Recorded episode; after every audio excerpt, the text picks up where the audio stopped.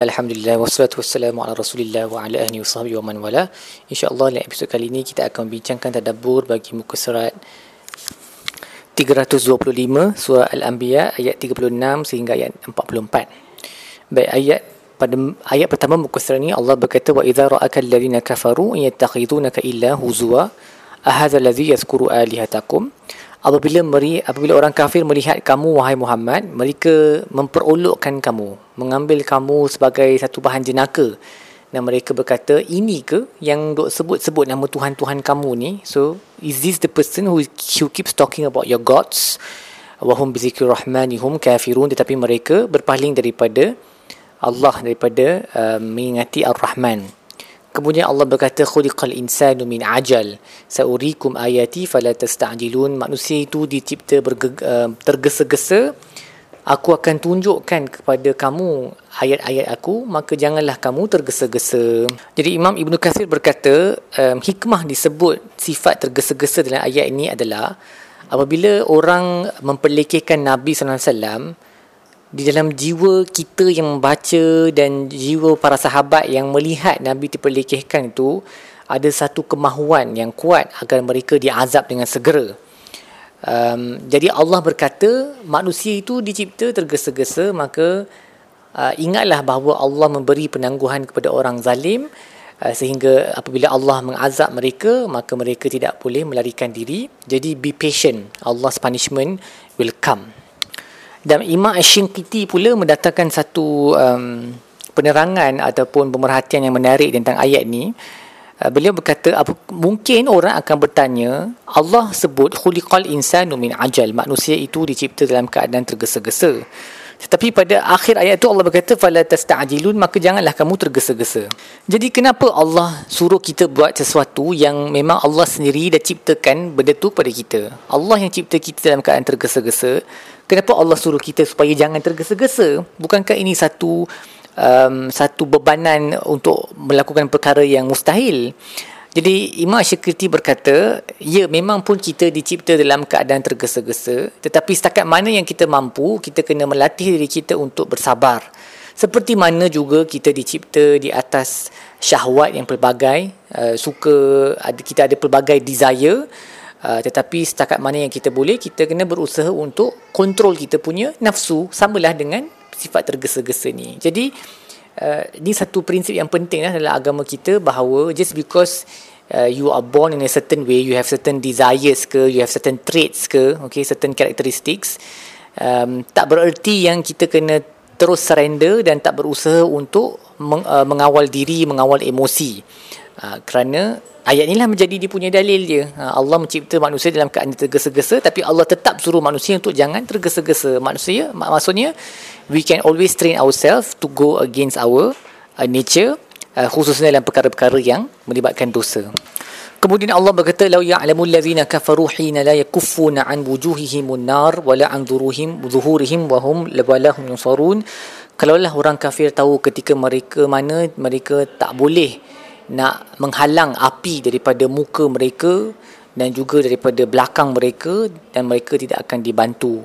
Dan Ibn Atiyah berkata disebut muka di sini kerana ia adalah bahagian yang paling mulia bagi seorang manusia dan di atas muka lah terdapat semua anggota panca indera, mata, telinga, hidung, mulut, okey dan selalunya kalau kita um, terlibat dalam kebakaran Uh, the first thing yang kita akan buat adalah cuba angkat tangan untuk protect our face kan? Kita akan cuba untuk melindungi muka kita sebab itu automatic yang kita akan buat. Tak payah fikir pun. Dia memang automatic reaction to protect the face tapi dalam neraka perkara itu adalah mustahil kerana api neraka datang dari setiap setiap arah. Dan juga dalam ayat-ayat lain kita baca kita baca bagaimana semua orang yang dicampakkan dalam neraka akan dicampak dalam keadaan tangan mereka diikat. Jadi mereka tak mampu nak menghalang api daripada muka mereka waliyazubillah dan Allah menyebut belakang-belakang mereka merujuk kepada bagaimana api itu uh, dia menyelubungi seluruh badan manusia Kemudian Allah bertanya, Allah cakap kepada Nabi SAW, tanyalah kepada mereka, Man yaklaukum bil-laili wan-nahari minar rahman, bal hum an zikri rabbihim mu'ridun.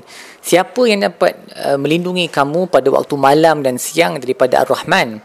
Uh, mereka ini dalam keadaan tidak berpaling daripada mengingati Tuhan mereka. Jadi Ibn Ashur berkata, didahulukan siang uh, malam sebelum siang sebab selalunya kita sebut uh, siang dan malam tapi dalam ayat ni didahulukan malam sebelum siang kerana waktu malam adalah waktu ketakutan.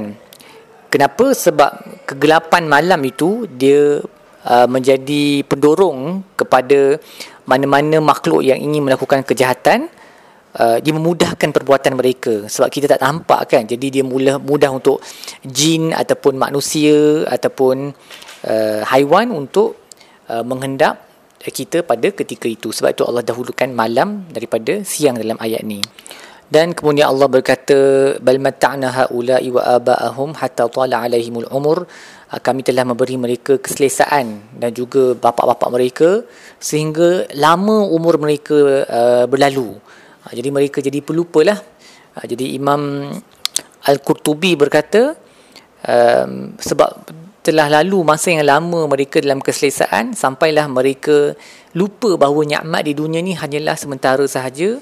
Dan bila Allah mahu Allah akan meluputkannya uh, dan dia akan hilanglah daripada mereka. Tapi mereka telah tertipu dengan mak tempoh yang lama tanpa sebarang azab. Afala yarawna anna na'til arda nanqusuha mi atrafiha afahumul ghalibun. Tidakkah mereka melihat bagaimana bumi menjadi semakin sempit dari setiap penjurunya?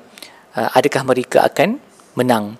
Uh, ini merujuk kepada dua perkara lah. Sama ada kepada bagaimana um, apa uh, dakwah Islam semakin tersebar jadi kekuasaan kufar semakin berkurang. Itu satu maksud. Yang kedua juga ia menjadi sunnah alam bahawa bumi di sekeliling mereka uh, akan ada ada kadang-kadang bandar-bandar yang akan just disappear like that kerana penduduknya wafat ataupun tanamnya hapus. So mereka boleh nampak benda ni di sekeliling mereka.